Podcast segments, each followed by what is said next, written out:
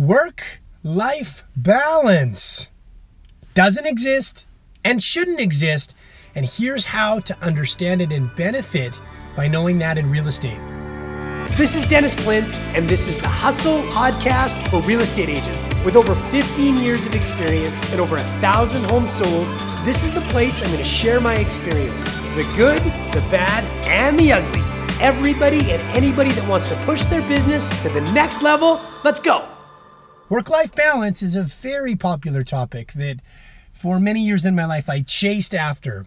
As I'm recording this at 6:40 a.m. Uh, in my studio, it's snowing outside, and it would appear by all means the day after Halloween, up very late. I can say in my sleep area, there's not a lot of balance. In my professional area, in my family area, in my uh, personal life, I want to say that I don't have balance. And I love it because I've learned to embrace it from my mentors, my teachers, and just the reality of the real estate business. So, we're going to dive into how to understand that. Hopefully, you're in the midst of growing your business, you're loving your business, you're excited about your business, but you're probably, maybe, hopefully, likely asking the question like, Am I balanced? Well, by all optical reasons, I'm not a balanced guy, and I never really have been because I'm clear on a few things I'm really excited about going after, and I will make other compromises to see happen in this life. So, we'll talk about the reality of work life balance in this episode. I want to support you through that, understanding how to make the imbalance of real estate work for you to be successful. Priorities versus goals.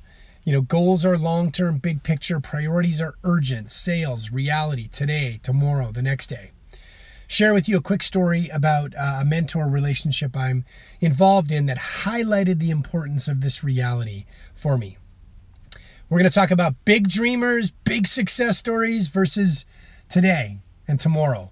You and me, where I know I'm at, and where you're likely at, which is hopefully in the middle of or at the beginning of pursuing big dreams and big success stories and the lessons they teach versus the reality of where we're at.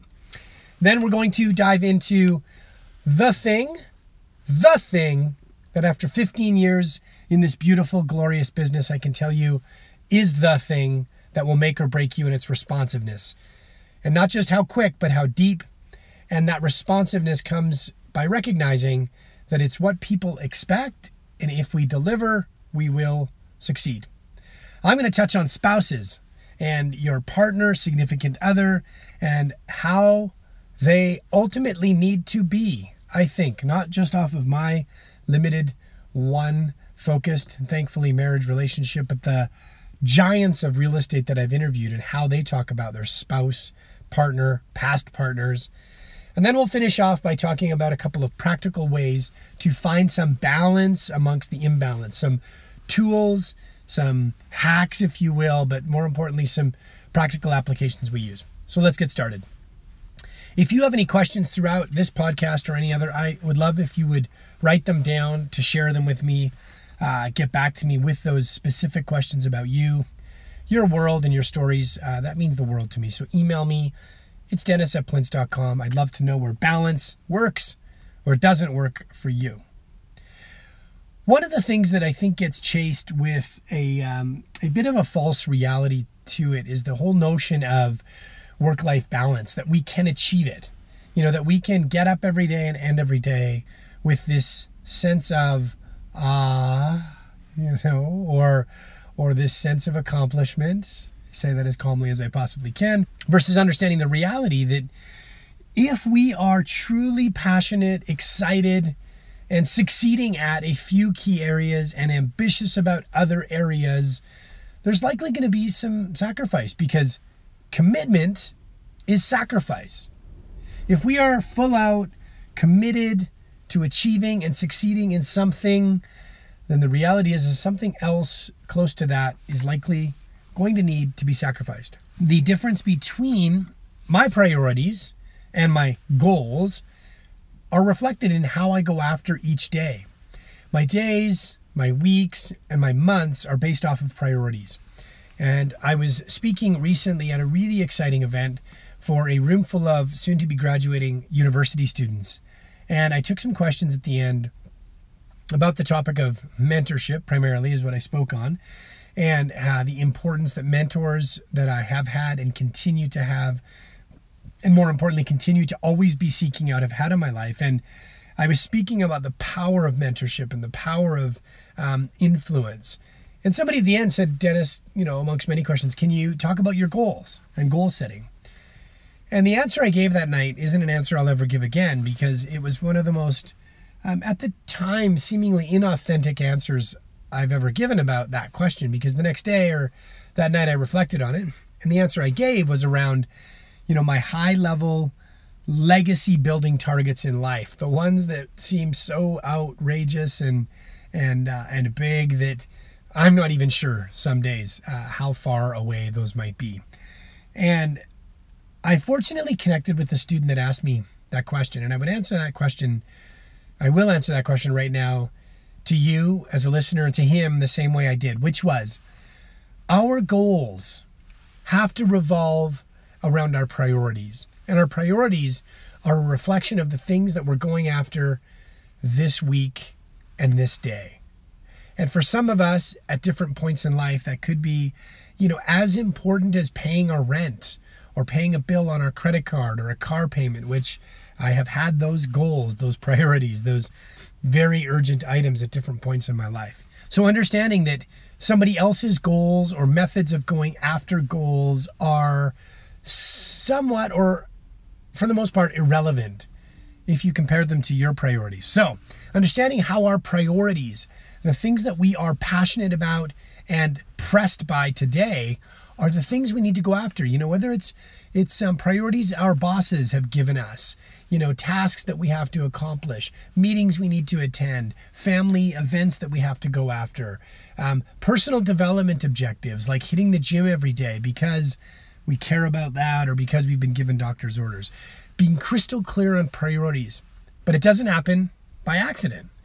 I think there are some really practical ways that we can journal and meditate and reflect and ask others for feedback on priorities, write those priorities down, and then set our daily tasks, to dos, goals, meetings around those priorities. We'll come back to that. You see, because the lessons that get taught by mentors and big dreamers and and big influencers are often around you know where they're currently at and they talk about the success they've built and the dreams that they're achieving and that they're going after. And i've always been a uh, student of the pain and the struggle. I'll often ask those you know big accomplished people or big dreamers or big success stories to tell me about the pain and as I look at this note, I took the event as recent as two nights ago was about a family business presenting and sponsoring an event and talking about their, you know, billion dollar company and and how they family handles today's wealth and their philanthropy. And I got up and the question I couldn't help but ask was, tell me about the pain. Tell me about the brokenness. Tell me about the struggle along the way. And that led to them talking about mental illness and the struggles that have come with that for their family and why that is a part of where they do give in terms of their charitable giving. So we need to know, and I am always aware and always looking for the reality of how people are dealing with the pain or have in the past. You know, a simple one is people often talk that the great leaders in the world that I've studied get eight hours of sleep. Well, I think getting eight hours of sleep when you are in that place of having achieved and sacrificed and been broken, it's probably more likely. But along the way, there are periods of time, like this period of my life, where eight hours of sleep is just not possible given the priorities, the goals, and the pressing needs that I have. It's about the context of where an individual is at that matters more than the spot they are at in terms of what their public image is. Priorities change, goals change, life changes, and we need to change with it. And I would say that as we change our focus, as we change the things we're putting into our brain, our body, and our routine, I think one thing we need to always be doing is establishing routines that I am probably most focused on every day is my morning routine this period of time here where I can reflect, I can journal, I can share, I can have influence, I can set my day, I can I can close my eyes for a few minutes and try and gain some more energy if I really lack sleep the night before. But having a routine and I've called it the ABC routine. And in real estate or in sales, the motto used to be always be closing, which you should be. If you're listening to this as a salesperson and you're not closing sales, then you should stop listening to this. If your pressing needs are bills and mortgages and government and debt, you need to stop listening to everything and go out and meet people and sell your product. Shake hands, get involved, always be closing. But I think the underlying premise to me that matters most is I call it ABC, which is always be checking in with myself. You see, because if I'm checking in with myself daily and asking myself three simple questions that come out of one of the tools I'll share with you at the end, uh, the five minute journal, is what worked about yesterday and what didn't work? What am I excited about today? And what am I worried about today? And then what are my priorities for today? Always be checking in with yourself. Because the variable that you can't change in real estate that's going to make you, and I just want to say make you, not break you if you're aware of it, but make you if you're aware of it, is responsiveness. Now, I've shared this time and time again because it is at this point in life the thing that matters so much to our group, our team. It's our core value. It is what drives my DNA. It's my thing. I have joked at times and said it's my drug. You know, it's the place I find the most excitement and the most fulfillment. Responsiveness. Think about that word for a minute. Ask yourself, what does responsiveness mean to you? And I say because my sense of responsiveness is the obvious one how quick? How quick do we get back to prospects? How quick do we respond to each other? How quick do I respond to my team? But responsiveness in real estate and residential sales is what people expect, and it's what gets us results. But it's not just how quick, it's also how deep. How deep do we prepare and analyze and assess and report and prepare and strategize and communicate? How deep do we care for a client meeting? How many hours did we put into the preparation to make sure that when we called them back quicker than anybody else, sent a text message, sent a follow up, sent an introductory package, how well did you prepare that material? How deep did you go to know them? Look them up online, understand who they are before the meeting, their situation, their past, their roles, their public image, their social profiles. Responsiveness is everything. And I get excited about that because it's the reality in real estate. And it is what will cause you the most doubt at times because the second piece to responsiveness is the hours we have in real estate are some of the most free hours you could have in any industry, meaning there's no real clock ticking, there's no punch card, and there's often not a boss or a manager unless you're on a team or within a very proactive brokerage. And if you don't use your hours wisely, then you're wasting those hours. And the reality that we're talking you know, the work life balance and I'm pushing responsiveness and saying that by reacting quick and always being on and always being connected and sleeping with your phone, you know, or very close to you and having it off for those few short hours of REM sleep is what's going to make you the realization that you need to be able and we need to be able to prioritize the areas outside of our work. And I'll pause here to say the areas around our work, the priorities that don't necessarily scream work, although my personal time is my first priority every day, and then my work time is my second. My family comes third. Because if those first two aren't being checked in on and accomplished on, then I feel personally like I'm failing. And I don't prescribe that order of importance. I just share it with you as a glimpse into my world. I have four key priorities that have not changed for quite a while, and they revolve around the most important areas of my life, the most pressing areas of my life, and how I set my day. I'll share those with you. Number one, my first priority, and I highly suggest this is probably the most important priority for everybody that a lot of people I know neglect, and that's their personal time. For me, that is somewhere between 4:45 and 7 a.m. I love that window of time to do what I'm doing now, which is realize the things I care about that I need to accomplish and do, um, and organize my day to go after those. Normally, I don't go into the gym, which is a, a very important priority personally, until about 9 a.m. Today I'm going in early because the rest of the day has been shifted on me for a couple other events that I have attended. Um, personal time is my most important priority. Second most important priority is my team, my business. After my personal time is done, I set my team in action. I journal, I send emails, I ask questions, I set meetings, I do follow up, and I make sure that our team and our business has momentum for the day and everybody has somewhere closer to the future and the goals we have to go after and achieve rather than just waiting idly. Third, and of course, in all things equal, the thing I care about the most, which is my family. But there's a lot in that area. That's my mom, that's my wife, that's my kids, that's my, you know, uh, distant family members, that's my brother, that's my employees that are some family members. And I set priorities around them and how I'm going to fit in the uh, the most easy staple of my time, which is dinner at home every day, and or some other meeting with my mom or a family member to make sure my family priorities are accomplished. And last but not least, I want to make sure that it's fun.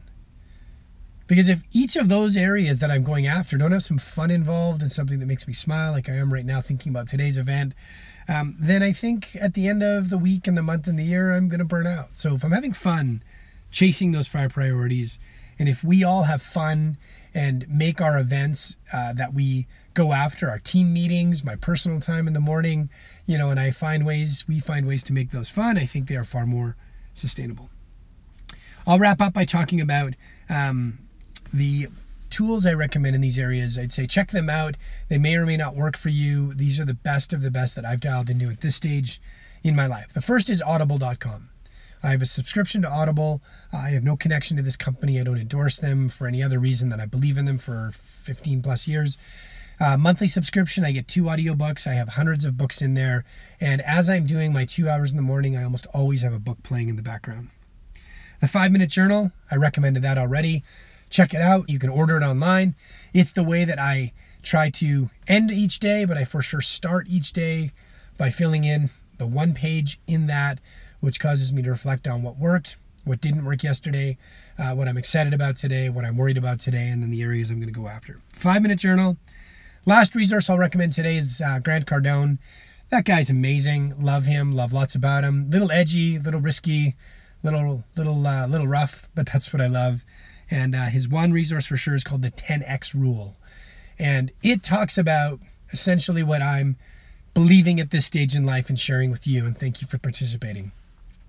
The 10x rule states that the real balance to life is being insatiably, insatiably fascinated and curious and hungry for a few key things and going after each of those things with as much excitement and exuberance and passion and energy and lack of sleep as possible because we believe in them. Get clear on what you believe in, the priorities that you're passionate about. Do your best to go after them equally, but realize that there will be times that ebb and, ebbs and flows. Some will get more than others uh, on certain days, but at the end of the day, if you've made them all clear, and you've gone after them all, I think you'll sleep a whole lot better. If you have any questions or comments, please let me know. Please share this. That means a ton to me, and if I can help you directly, I definitely will. It's Dennis at Plintz, P-L-I-N-T-Z dot com. Thanks for stopping by, and I wish you all the imbalance you could possibly have to achieve your priorities and your goals.